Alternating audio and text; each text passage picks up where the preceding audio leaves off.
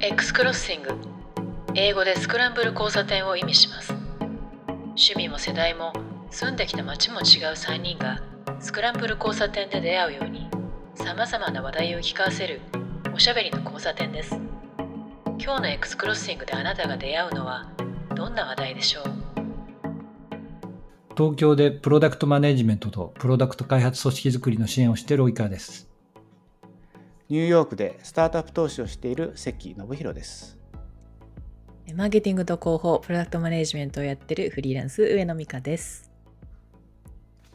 毎回アメリカ、ニューヨークでって、いや、そのぐらい知ってんだろうって思われるだろうなと思いながらも、もう変え変える気がなくずっと言ってたんですけど、今、うんアメリカを取りました。重要重要。うんちゃんと言うことは場所場所言ってんの僕だけだったんで、うん。でも今回、及川さんが東京でって言ったから、あ、じゃあこれニューヨークでちゃんと並列でつながるなと思って、なるほど。都市レベルに並並列化したって感じですね。そっか。私前東京だって言ってなくて、関さんが地名言ってるから地名入れたんだけど、それから入れるようになっちゃってるだけなんだ。最初言ってなかったです。だから僕はほら、あの、僕だけアメリカにいますってことを言う言うために言ってたんですけど、なるほど。アメリカっていうと、なんとなくみんな勝手にカリフォルニアと思うから、ニューヨークって言わなきゃいけないっていうふうに思ってたんですね。だからアメリカ、ニューヨークってすごい、ちょっとくどいんですけど、アメリカ、ニューヨークでって言ってたっていう。場所はね確かに分かりませんもんねうん。多分ね、普通にいるとみんな東京にいるとか思いますよね、きっとね。東に日本日本にいるとかって思うと、やっぱり3まあ、分の1でもぐらい。最近は変わってきてるかもしれないですね。なんかすごい距離が近いじゃないですかこう音で聞くとかもう YouTube で見たりとかしてるとだから自分の住んでる環境のの近くにいるみたいな錯覚には陥りが違うでもきっとニューヨークって言ってもなんかみんなが思い浮かべるニューヨークとは全然違う感じのところに僕自身はいるんでですね。なんかあんまりでもニューヨークとしか言いようがないよなとか思ったりしますよね。ねベイエリアとかでもねそのサンフランシスコにいるのか サウスベイにいるのかとかでもう全然周りの環境とかも違うんだけどましてやねカリフォルニアとか言うとロサンゼルスとかままるで違うじゃないですか。でもやっぱりカリフォルニアってまるっとくくっちゃうとなんか全然雰囲気違うんだけどって、まあ、思ったり。東京だと同じですけどね。東京あ浅草からっていうのとね東京世田谷からだとイメージは全然違いますよね本当はね。それ先入観。うん。頭の中にこうイメージが僕がやっぱりなんか浅草寺とかのなんかでかいあれと雷門とかなんかそういうのがやっぱ浅草で言われた瞬間にパッと出てきちゃうんですよね頭の中にね最近浅草に凝ってんですよ。関係ないけど浅草って言って。なんでが言ったからいや、浅草ね、っていうか、町中華にちょっと凝ってて、で、おなんか YouTube とかで町中華の動画を延々とやってるチャンネルが何個かあって、それを見てたりして、で、浅草に結構いい町中華があるっていうのを知って、土日の昼から友人と行って、まあ、昼から昼飲みするわけですけど、いや、安いわ、ダラダラしてるし、もう最高ですよ。同じ店ですか、同じ店から何個かはしごする形もあるし、あそこ、なんだっけな、ホッピー通りとかっていうのがあって、で、ちょっと外に、こう、テラス席じゃないんだな。なんていうの、おしゃれじゃないテラス席のことなんて言えばいいんですかね？わかんないけれど。あそ 外にこうあのパイプ椅子が外にあるそうとかそうそうそうそうそうそうそう。で、そういうのとかあって、もう昼過ぎぐらいから、もう人がぐわーっといって飲んでんですよ。で、まあなんかそういうところって、東京にも何か所かありますけれども、まあ浅草寺があったりして、ちょっと観光地っぽいところもありつつの、ああいった場所もあるし、ちょっと歩いてくると、かっぱ橋でしたっけ？あそことかって、普通にその、こう、専門街みたいのもあったりとかして、なかなかね、面白いですよね。まさか及川さんがそのところで飲んでるとは思わなかったです、うん、まさか町中華。うん。そうそうそう、町中華いいですすよ。パンチがあるやつですよね。え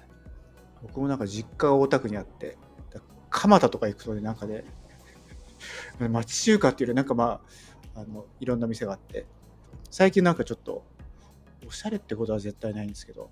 あの多少わかりますけどやっぱりこの前も夏かな帰った時になんか蒲田って知らないうちに餃子の街みたいになっててえなんかこう羽根付き餃子発祥の地みたいな感じになってるんですよ。よくわかんないんだけど、そうなんだ。うん、へでー。でなんかいくつかその有名な餃子屋があるとかっていうんでで実はねそれ僕子供の時はなかったんですよなんかねもともとその残留孤児の人が日本に帰ってきて仕事やるっていうんでその中華料理をやってみたいな感じでそれでえっ、と兄弟とかがのれん分けしたのかわかんないけどいくつかそのチェーンがあってでそれは全部その僕はもう中学入った後とかそのぐらいなんで当然だから子供の記憶の中にはないんですよその蒲田が餃子とかって。でもなんか最近とかすごいみんな蒲田といえば餃子ですよねとか言われて一緒に食べに行きましょうとか言われて行ったらやっぱり餃子食べてねビール飲んで何してもまだ安いわけですよね。いくら食べてもなんかあのすごいこうあの持ってる現金で足りるみたいな。最近あんま現金持ち歩かないんであれなんですけどというような感じで。今のその浅草で昼飲みとかっていうのもちょっと遠征したいなと思いましたけど、ね、うん。ぜひ今度東京戻ってきた時に行きましょう。うん。あの全然話変わるんですけどね。今あのこのおちょちょっと今裏側に雑音が入ったじゃないですか。雑音というか環境音が入ったじゃないですか。ピーっていう。聞こえなかった。ああ聞こえなかった、うん、あれ？本当？なんか、あれ関さんの街の音かなと思ったんですけど。あ、こっちの音？いや、わかんない、わかんないけど。多分まあそうなんでしょうけど、多分あまりにもあの普段からすごい鳴ってるから、まあ、全くもう今、自分の中で気気づかないですね。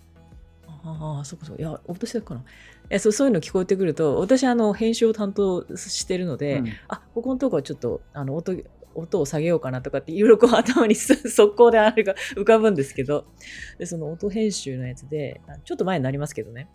実はの方からこのエクスクロッシングの全体の音が小さいですねっていうご指摘があってでそこをきっかけにしてあの音を上げるにはみたいなことになったわけですよね。でその方がノーマライズしてくださいっていうコメントがあってあのそもそも橋本関さんに言っちゃったノーマライズって何っていうぐらいの 初心者なわけですね。音の編集からすると。でそのあの久々にあ学びってすごいなと思ったんですよ。あの使ってる言葉自体。で音のプロとかが言う言葉自体が全くわからないっていう現象に本当ぶち当たって新入社員みたいな気持ちだったんですよ。でそれが使う言葉は一つ二つじゃなくてもう繰り出される言葉がもう全てわからないみたいな状況ででそのどういうふうでしかもその起きてる現象全体の声の音量が小さいので上げるっていうそれをどう解決していくかっていうものなんですけどでそれをどういうふうにすればいいかっていうともう検索とかどういうふうにたどり着けばいいか分かんないって状態だったんですけどね。でその時にあのたまたまそのミュージシャンの友達とあのラジオの編集をやってる友達が偶然にいたのでその人たちにこうちょっといいですかって教えてもらったんですよ。でその時にその、まあ、ミュージシャンの人がすごいあの噛み砕いて説明してくれてその人が伝えるのが上手なんですけどね。で全く知らない私みたいな超初心者の相手が何に困っててどうしたいかっていうのをまず把握してくれてでその上でこれをこういうステップを取るといいんじゃないかというのを教えてくれる。でかつ音だから目に見えないじゃないですか。あのスクリーンショットを送ってとかそんなのもできないし感覚で伝えるしかなくて。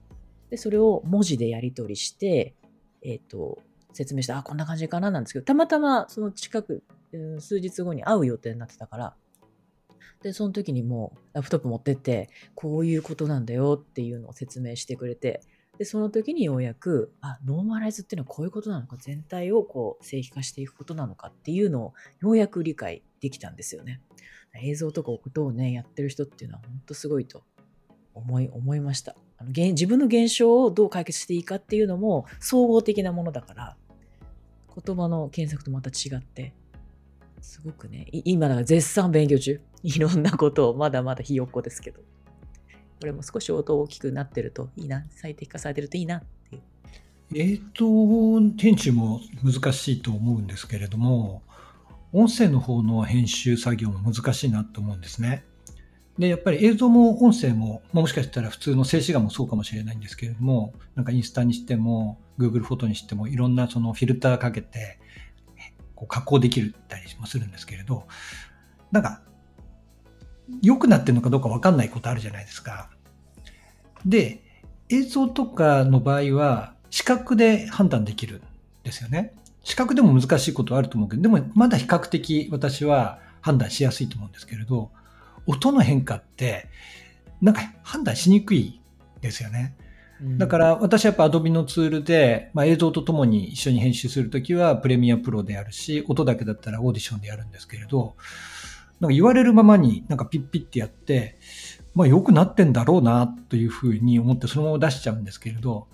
まあちょっと長尺だったりすると、全部聞かなきゃいけないっていう厄介さもあって、そこの確認あんまり取れないでいるんですよね。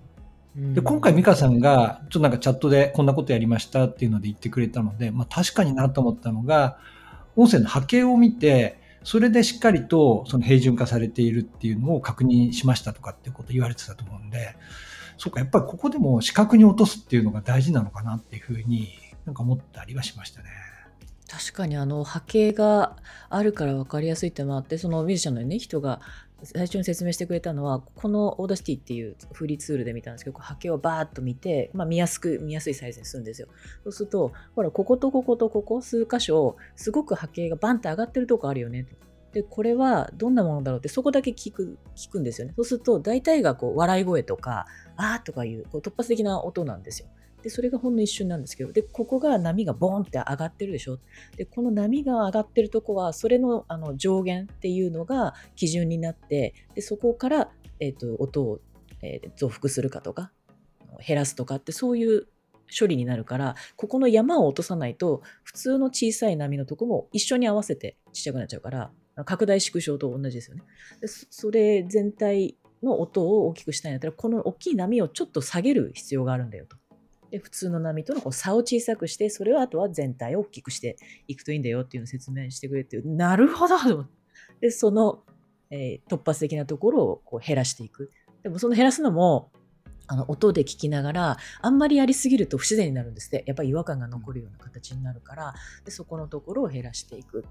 でいくつもあったらあの便利なツールはあるんだけどそこもちょっと注意しながらねこうやっていくといいよみたいな話があって。私なんかノーマライズっていうのが、その大きいところと小さいところをギュッて圧縮してくれるもんだと思っていたんですけど、必ずしもそこまで一発でやってくれるもんじゃないんですね。そうですね。全全体をこう正規化という標準化ならすんですけど、やっぱその波形のこう差差異が大きいと、それ全体をこう大きくしたり伸ばしたりみたいなことみたいですね、ノーマライズ。で私がこう教えてもらってやったのは、上のの波形を短くする短くするというかぶった切るものとで小さいところを広げるっていうのを両方やる操作があってそれをやって全体の波形をちょっと大きくするっていうのをやりましたでもそれで音質が聞こえてくる感じがなんかちょっと響くような感じにもなっているんですけど、まあ、ポッドキャストで聞く分には大丈夫かと思うんですけど、そのクオリティ面とかね、あると思うので、ままたままだまだこれから勉強なんですけどね。で、その Adobe のオーディションみたいな、ああいうあのプロプロも使うようなツールだともっとあの簡単にできるところもあるだろうし、ちょっとチャットでも投げましたけど、あのそのプロ用のツールを作ってるメーカーが今、ポッドキャスターとか YouTube とか SNS で気軽に発信する人が増えたから、そういう人たち向けに本当に便利なツール出してて、かつ安価で、機能もガッと絞ってっていう、ああいうのもあったから、いろいろちょっと試してみたいなと。思っているところです。でもこういうのとかって AI, AI がすごい得意そうな作業なんだろうなと思いつつも、うん、多くのツールはまだそのうまくできなかったりマニュアル操作が必要だったりするっていうのが今聞いててちょっと意外だったんですけどまだやっぱりそこまではその自動化ある程度はできてもその細かいことをするっていうのがまだ必要なあの時期なんですねきっとね。そうですね。一つは多分需要がそんなになかった、ポッドキャストやる人がそんなにいなかったからっていうのもあるし、あとはそこのクオリティをそんなに高いもの求められていなかったっていうのもあるのかなとは思いますね。聞ければいいっていうようなところが多かったり。なんか自分の機材でヤマハの AG06 っていうのを使ってるんですけれど、ボタンでコンプレッションボタンってのあるんですよね。多分だから自分だけだったらコンプレッションボタンを押してると結構こう抑制するコンプレッサーってあのギターのエフェクターであって、なんか音をこういい感じに丸めてくれるやつなんですけれど、これを多分私自身、私だけだったらやればいいのかなとかって、ちょっと今の話聞いてて思いましたね。確かにラジオの、その相談したラジオのあのディレクターの人も、あの編集ももちろんそうなんだけど、録音環境、一番最初に撮る環境を見直すっていうのも一番いいからそこもどうですかねってでそそれぞれの環境のマイクロとかあの伝えたらあまあそこできてるんですねみたいな話をしてました。やっぱりいろんなラジオを撮る時もこういう Zoom とかを使ってやるんだけど手元に iPhone とか置いてもらってその人たちだけの音声をと撮るようにしてもらってるっていうのを言ってましたね。やっぱ手間暇かかってるんですね。手間暇かかって本当手間暇かかってますね。あのラジオ番組作るのもちゃんとそのコンプレッサーかけて圧縮かけてノーマライズして環境音を取り除いてあとスススとかいうこうなんていうの？すれる音？あれを取り除いたりとかしてるんだなっていうのを感じました。すごく。一応僕はなんかやっぱり最初の頃に言われてポップガードがこうマイクのとこにつけてるんでこっちの物理的な録音環境の方でもそのなんて言うんですっけ？何音って言うんでしたっけね？そのそれを音は外せるようになってますね。擦れる音。のはずです。で僕滑舌が良くないからね。あの全てのねこう科学技術は僕にとっては無駄だと思います。科学技術。まあそういうテクノロジーがそういうところをなんか保管してくれもっと保管してくれるようにきっとなってくると思うしそこは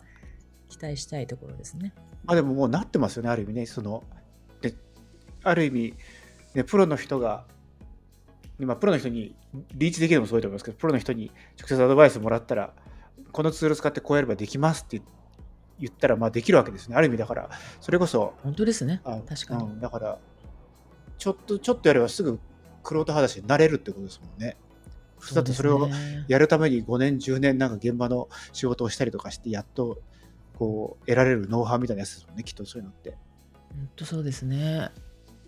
違う業界っていうのはこういうことなんだっていうのをね、しみじみ実感しましたね。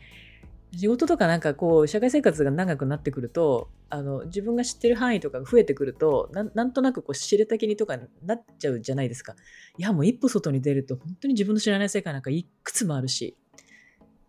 知らない言葉からね、言ってる言葉からかわからないっていうのは、私の新鮮な体験でした。うわーっと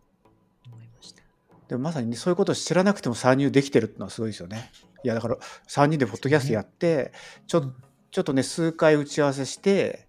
であこのツール良さそうこのツール良さそうみたいな感じでもうドキュメントあれだって3回ぐらいですよね事前の。うん。こういうコンセプトやりましょうとかなんとかって。してもう1回やり出してからもう多分1回も打ち合わせはしてなくてもうずっとひたすら収録ですもんね。そうですね。あとはチャットで、それこそ、まあ、ちょっと美香さんにね、ちょいろいろお願いしてる部分が多いんですけど、その、今回のノーマナライズもそうだし、ね、そういったところを結構やりましょうみたいな感じになったら、こう、うん基本はチャットだけで、の情報交換だけでできちゃってるっていうことですもんね。そうですね。あまあ実際に本当やってみて確かに素人だけどあの10回とかねもう10回以上配信できてるっていうのはすごいツールも整ってていいじいい時代ねすごい時代だなとなって思いますよね。うんまあ、聞いてる方にちゃんと補足すると、やってんのは、私以外の2人で私ほとんど何もやってないです。いやオーディションとかでやってやってくれてるじゃないですかたそうそうそうまにですね。たまに。編集をね。やってで僕ももやってみることはありますよね。このうんあの、まあ、編集のその実際のツールをどう使うかっていうのもあるし、ポッドキャストがどういう仕組みになってるのかっていうのもやってみて初めてわかる。あのリスナーから見てるときは、あの画面のこの Apple Podcast でとか Spotify でこう見えるみたいなものだったんですけど、裏がどういう仕組みで配信されてて、音源はどこにあってっていうのが、ああ、なるほどって、実際にやってみて理解できる。脳がきれずにやってみろっていう、まあ、そういうことだと思うんですけどやっぱりまあでもきっかけは飲み会っていうところがまあ僕らみたいな僕らっぽいんですけどでもああいうノリがないとなかなかこう始めるっていうその最後最初の一歩難しいですよね。いや、ほんとそうです、ほんとそうです。あの時、あのお覚えてます？あの、及川さんがね、きっかけくれたんですよ。で、私、ポッドキャストをやりたいって、いやりたいんですよね、みたいなことをふっと言って、そしたらやりましょうよっていう話になって、で私、それまで数年間ずっと動けてなかったんですよね。で、それで、ああ、なるほどと思って、で、その時に思ってる、いや、タイトルこんな感じで考えてて、やりたいことはこうでみたいなこと言ったら、関さんが、あの、その、えーちょっとももじったりしてくれたりとかしてじゃあこんなことも話せんじゃないあんなことも話せんじゃないって言って 始まったのがこれだから背中をうんと押してから推進力がもうやってきたっていう感じですごいありがたいですね。あのドキュメント見るとミカタクヤエクスクロッシングっていうのがそのオリジナルのその企画書なんですねその Google ドキュメント。だから2人がちょうどその話してて僕もねその若干酔っ払ってたから詳細はすごい覚えてないんですけど2人がすごい盛り上がってやろうやろうって話になってじゃあ分かりました。じゃあそのあのこういうあの内容でどうですか？1回目はもしかしたら僕ゲスト出るかもしれないけどとりあえずあの今日中にあの企画書まとめますねみたいな感じでこの Google ドキュメント作って、えーと、帰りのタクシーの中で書いたっていう記憶があるんですよ。そうそうそうそう。なんかそういろいろまとめてくれてすぐ関さんからメッセージが来てでニューヨークに帰る前に一回あのなんかやります？っていう。ミーティングやります？っていうので進んだんですよね。そうそうそう。そうだからなんだかこう盛り上がってるからこのあのでもほら盛り上がってもなんかやらないとまたやらなくなっちゃうこともあるじゃないですか。だからもうこれはなんかタイトル決めて初回ミーティングを決め決めれば絶対やるだろうと思ってとにかくなんか、あのタイトル決めてあのこんな感じでやりましょうみたいな感じで。でこのドキュメントをセットしたっていう。だからね今でこそ3人でやってますけど最初の時はミカタクヤズエクスクロッシングってタイトルになってるからあのそうでしたね、うん、2人でやるっていう。だからまさにそういうタイトルから分かることはそそれが最初だったっていうのが分かるって感じですね。いや本当ねありありがたいことですよこれは。及川さんがね一番最初にこうふふっとしたある時突然「美香さんって発信しないんですか?」っていうなんか情報発信しないんですか？っていうのをパッと問いかけてくれたのがきっかけなんですよ私も覚えてるんですけど。ででその時に、まあ、ちょっと SNS とかもだいぶお休みしてたのででその時に、いや、ポッドキャスト実はね、やりたいと思ってるんですよねっていうのが、そこからそこからですね。書くよりも喋るみたいな。でありがちなその酔っ払ってるからすごいこう、ね、ノリが両方とも良くてすごい勢いでこう話が進んでいくっていうそういう感じですね。やっぱり普通の時だとなかなかやらなかったからですね。大体ってこういうのって飲み会の時の話だけで終わっちゃってで次回会った時にやろうって言ってたのにやってないねって言ってそこでまた盛り上がりでもその後実際に行動を移せるっていうのが 延々と続くんだけど、だから関さんが言ってくださったんです。こそこが一気にアクションに起こせたら素晴らしい。感謝してます。本当ですよね。本当ガガガって進んだ感じ。で、やってみていろんなことが分かって、すごく私はあの学びもあるし、楽しいし、でなんか自分の声、自分の声聞くのってすごく違和感あるじゃないですか。誰でもそうだと思うんですけど。でそれを編集するときはもう嫌がおでも聞かなきゃいけないので そのそれを聞いたりして新たな発見はありますね。確かになんか自分の声って違和感あって好きじゃないんですけれど私慣れちゃいましたね。やっぱり、まあ、声だけっていうのはあんまりなかったんですけれどあの YouTube とかの動画にも残ってるけどいろんな講演した時のやつをやっぱり聞かなきゃいけなかったりすることがあっていまだに声に対するコンプレックスはありますけれどもう若干慣れたところはありますね。うん。私もようやくですね。私、あの、声、関さんはご存知ですけど、声フェチなのでですね、いい声とかがすっごい好きなんですよ。なので、それとこう、あの自分が好みの声っていうのがあるから それと自分の声比較するとこだけ聞いてらんないみたいなとこはあるんですけどね。だからあれですよね。この間僕はチャット GPT に及川拓也って誰って聞いたら、日本語で聞いたのになぜか英語で返ってきて、で、その時になんか声優ですとかって返ってきたっていうのをそのままこう、メッセンジャーに貼ったじゃないですか。美香さんの食いつき具合が半端なかったですからね。なんだって、声優だって。何を、なんか悪いこと言ったと思って。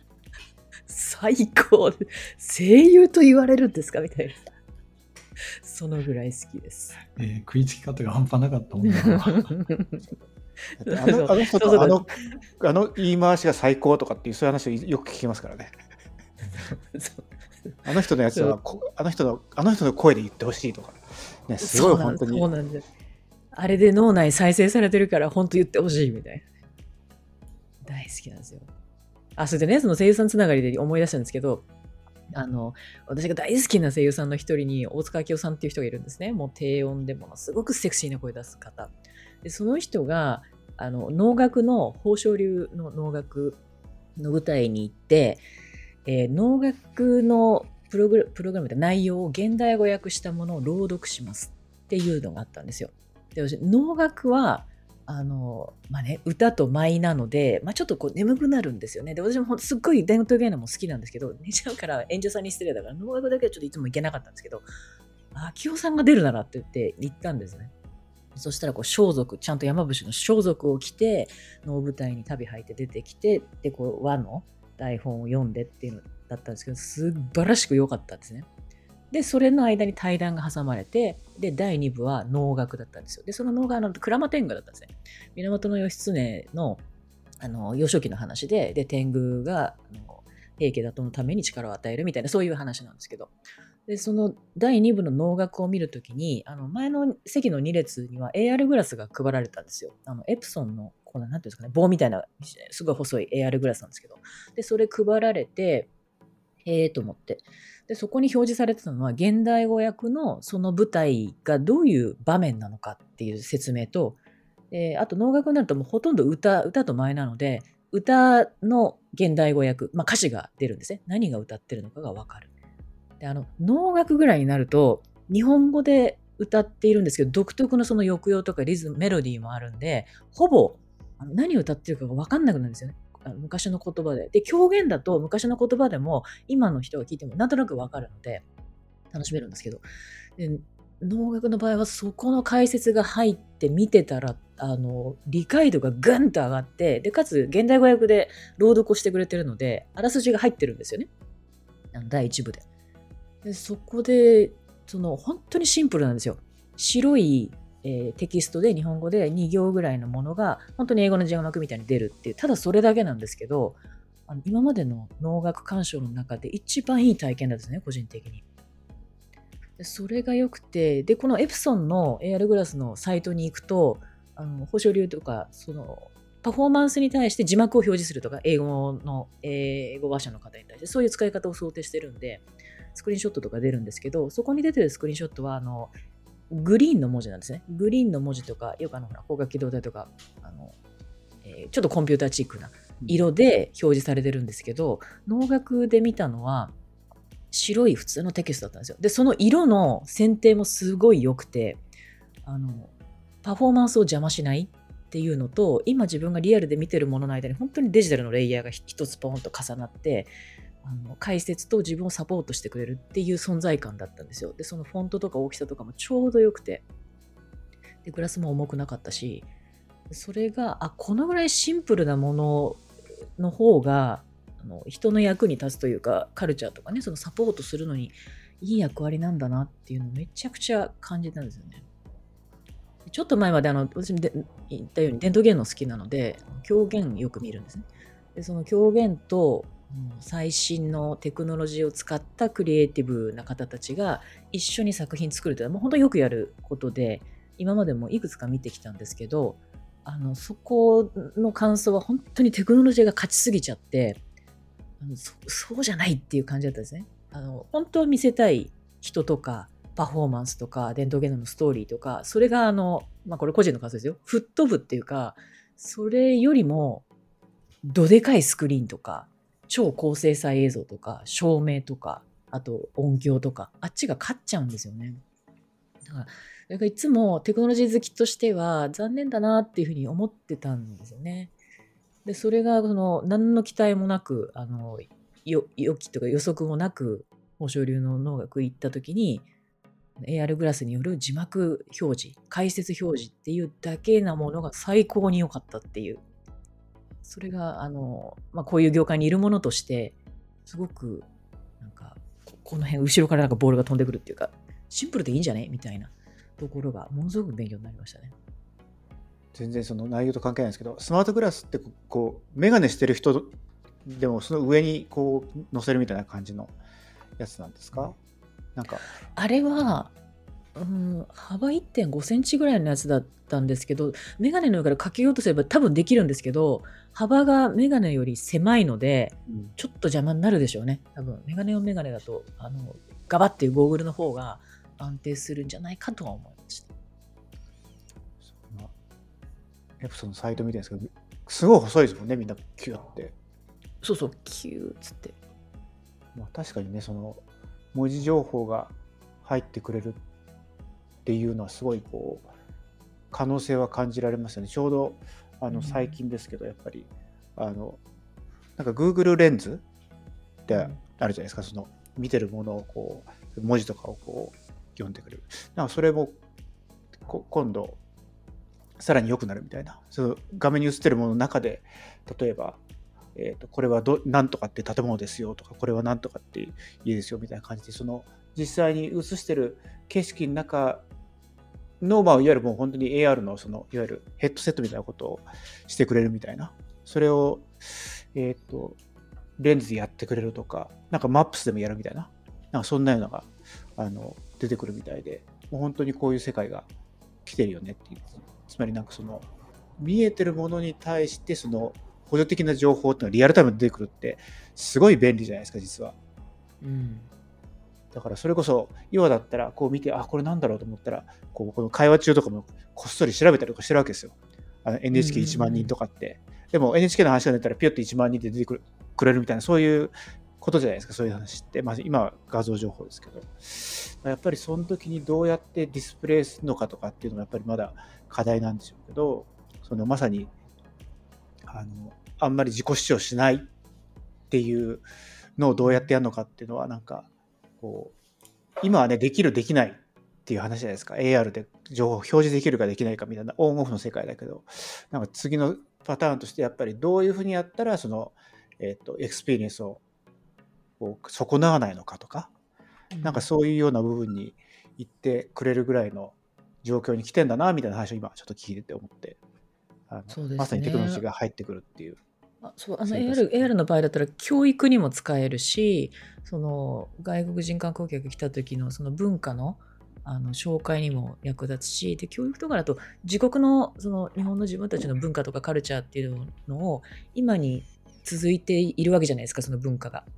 でそういう意味で理解が進むっていうのもあったあったなっていうのを思いました解説文として。中学高校の時って必ず の狂言見に行きますけど、大体寝ますよね。100%寝ると思うんですよね。で、あの時に 背景とかが分かったりとかすると、まだそれでもすごく理解が上がると思いました。あの、昔、美術展であの、怖い絵展ってやったの覚えてます？上野でやったんですけど、あの、絵画があって、例えば斬首、首を切る直前の絵とか、あのこの絵はすごい怖い絵なんですっていうのだけが集められててその解説キュレーションした人が怖い理由っていうのを解説されてそういうそういう美術展があったんですけど結局こびすぎてて入れなかったんだけど。でああいうのと同じでそのその、えーアートとか何かが表しているもののコンテキストとか文脈っていうのが分かってこそなるほどってこう理解できるものってたくさんあると思うんでああいうところに少しこうテクノロジーが補完してあげることであの本来の価値が上がっていくとか伝えていくものが伝わっていくっていうのはなんかありそうだなと思いますよね。一方でねそれでこうコントロールできちゃうマニピュレーションできちゃうのもありますよねって思って要はねフェイクニュースとかじゃないんだけどやっぱりそれをやるときにそういうねバックグラウンドある恣意的な方向にこう寄せることもできるじゃないですかテクノロジーって。うん。だからなんかやっぱりそれで実は本当はそうじゃないんだけどそういうコンテンツやっぱ作れちゃうっていうのもちょっと出てきてるからそれはどうやってこうねその防げるのかなってのはちょっといつも思ったりしますけどね。もう今のあのジェネレーティブ AI とかでもねやっぱりもう作ってるものが本物かどうか分かんないみたいな世界にまで来てるんで、それで作られちゃうと本当に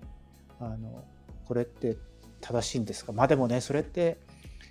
ね真実は一つじゃ一つじゃないみたいなことも言うからねその何とも言えないのかもしれないですけどね。なんかその芸術とテクノロジーの話で言うと、昔からその音声でこう情報を付加してくれるっていうのはあったと思うんですよね。僕はあの能とかは行ったことないんですけれど、歌舞伎はだいぶ前に行ってたことがあって、そうするとやっぱり歌舞伎も、まあちょっととっつきにくいものもあったりするじゃないですか。本当は中を見ると普通に、何でしょうね。あの、お笑いみたいな風な感じで大衆芸能で本当に面白いんだけど、言葉がわかんなかったりとか、背景がわかんなかったりすると、音声ガイドがあるんで、あれを借りてるとお金かかるけれども、まあ背景を説明してくれたりしますよね。で、そういうのはやっぱりあるなっていうふうに思ったんだけれども、で、あとはあれじゃないですか。美術館に行っても同じ音声ガイドとかあって、で、この絵の前でなんか番号を押してくださいとか QR コード読んでくださいと、今スマホでできるようになってるやつもあると思うんですけれども、そういうのがあると。でもその AR っていうのがもう一つの手段としてついたっていうのはとてもいいなと思っていて、やっぱり音を邪魔されたくないときは、音にオーバーレイされることっていうのは、まあ、付加される情報だとしても本、本来ならば、オリジナルの良さを阻害してしまう可能性があるので、その場合には、視覚でその情報を付加した方がいいだろう。今までその手段がなかったけど、AR でそれが可能になったわけですから、先ほどの脳例のように、やっぱり音の方を遮ない方がいい時っていうのは視覚の方で情報を深くすればいいなっていうのができ、その手段を持ってたのはすごいいいなと思いますね。そうですね。確かにライブパフォーマンスが、あの、音とか声が出るものはね、テキストでっていう、ビジュアルで保管っていうのは確かにベストだなと。純粋に字幕っていうのだけでもすごい価値はあると思うんですよ。だから、その、海外のオリジナルのミュージカルとか日本でやってくれることあるじゃないですか。で、セリフが例えば全部英語だとすると、その英語わかんない人のために字幕をその劇場の上の方とかにこう流してることとかってあったと思うんですね。なんか光への上にあるところで僕あの、なんだっけな、ジャージーボーイズっていうのを見たときに、そういうのやられてて、あこうやってやるんだっていうのは分かったんですけれど、でもやっぱりそこに視点が移っちゃうことって、そのアクターの人たちの演技を見れなくなっちゃいますから、本当はオーバーレイさせた方がよくて、そのエプソンの AR グラスでもいいけれども、そういうので本来ならばセリフがこう映画のようにこう自分が視界を、視点を大きく動かさないまでも、ちゃんとそのセリフが翻訳されたものが出てくるっていうのはいいなと思うし。本当そうですね。ミュージカルまさにそうだと思いました。英語の、ね、例えばレンドとかオリジナルが来ると、大体こう、劇場の上か下か横にこう電光掲示板があって、すっごい視線の移動が忙しいんですよね。あれがこう映画の字幕みたいに出る。であとは、あの、贅沢言うと、その演者さんが何人かいたときは、そのえーうん、頭の上の方とかね、演者さんの位置に出るっていうふうになると、もっといいだろうな。それは多分メガネガであの、えー、対象を認識して出せるようにのになってきたらもっとさらにいいだろうなって、ね、そうですよね。うん、あとね、オフにできるじゃないですか。例えば英語のやつとかで結構、ね、昔だと字幕ってなんか手書きで書いてあるから、結構その邪魔なんですよね。だから英語が聞ける人だったら英語で聞いててその字幕いらないんだけどそのどうしても字幕に引っ張られちゃってその逆に没頭できないみたいなこともあったりするけど、ね、AR だったら英語わかる人はオフにすればいいし必要な人はつければいいしで中国にしたい人は中国語が出るとかっていうふうに、ね、できてきてて。で、ね、テクノロジー自身はねもうほぼそれができるようになってるからあとはどうやって、ね、そのディスプレイするかっていうところまで来てるってことですよね。そうですね。その見せたい対象とかその価値あの増幅したい価値のところはどこなんだっていうところがなんかすごい問われてる気がして今今のところだとこうテクノロジーあるでしょ？こうどうどうどうみたいなところってあったりするじゃないですか、うん、新しいもの使える。でそうじゃなくてこの現象とかこの事象この価値っていうところを大きくしたい最大化したいっていう時にどうやってじゃあそれをあの添えるとそれが良くなるかなっていうそういうアプローチの方がいいんだなっていうのは、このね、能楽のやつで改めて思いました。なんか、エクスクロッシングっていうタイトルに恥じない、あの、交差点な感じの。初めてなんか、あ、あ初めてじゃないけど、そうアートとかね、パフォーミングアートが私すごい好きなんでね、すごく。でした、ね、最近はちょっとね、ビジネス系のネタが多くなっちゃってましたからね、ちょうど。ですね。うん、でも、なんか今のって、情報を付加する、説明するっていうようなところで、の話だったと思いますね。だから英語のを日本語にするっていうのも、英語がそのまま情報伝わらない人に対してのその変換であったり負荷っていうのをどうするかなんですけれど、だから一種の変換だと思うんです。わからないものをわかるようにするためなんだけれども、多分一個進むと、プロジェクションマッピングみたいな形で、そのリアルに動いている、だから本当にあの、あのライゾマみたいなやつっていうのを、それを AR とかでスマートグラスでできるようにもなんと面白いんだと思うんですよね。うん、つまりそこにライブパフォーマンスしている人がいてスマートグラスかけることによってで初めてそこで何かがオーバーレイされてそれは文字でもいいし映像でもいいしでその人向けのものが出てくるっていうのが出てきてもいいんだと思うんですね。それがパーソナライズされることも可能なわけですよ。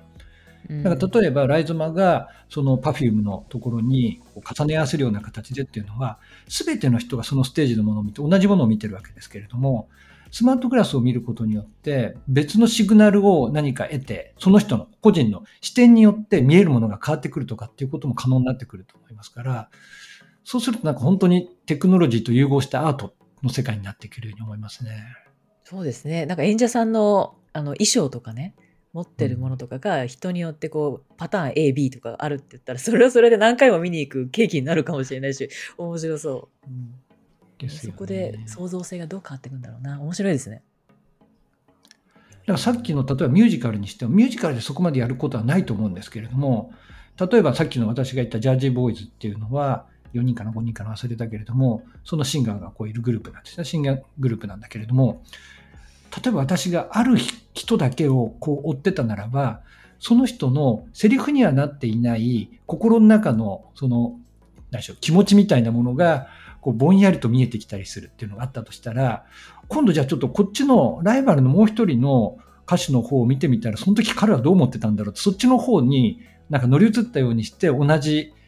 パフォーマンスを見たいなと思ったりするかもしれないですよね。うん。ああ、面白そう、なんかそれ。なんかゲゲームの手法ではもうありそうですよね。ほらうんゲームとかでこう移動して近くに行くとその人の声が聞こえるとかあとこういうその、ねこういうなんだっけえっ、とミーティングツール？オンラインミーティングツールとかでもこう近くに寄ると声が聞こえるとか遠くに行くと聞こえなくなるみたいなそういうようなツールとかもあって今使われてるかどうかわかんないですけどコロナの初期の頃ってそういういろんなあのオンラインでオフラインをどうやってこう模倣するかみたいないう感じでありましたよね。そのそのキャラクターを近くに寄せると声が聞こえてきて話すと。なんかドット絵みたいなやつですよね。今でもありますよ。あります、あります。ネットワーキングしたい時にじゃあすいませんさよならとかしてこう行くとだんだん声が聞こえなくなっていくみたいな近くにいて聞き耳立てるとかっていうのもあるし。ああ。ちょっと前にあのお台場でやってるその、えーアート集団がやってる、えーっとなんなんだろうなあれライブパフォーマンスであって演劇なんですけどその空き家になったレストラン全体を使ってのパフォーマンスだったんですね。でストーリーがあるんですけどいろんなとこで2つか3つのストーリーが同時進行しててで全体のテーマは同じ。で観客はどこに座ってもいいんですよ。なんで演者さんの真横に座ってもいいし俯瞰するような感じであの見てもいいしでそれはその普通は座席があって舞台があってっていうものだったんですけどそれが全部なくて。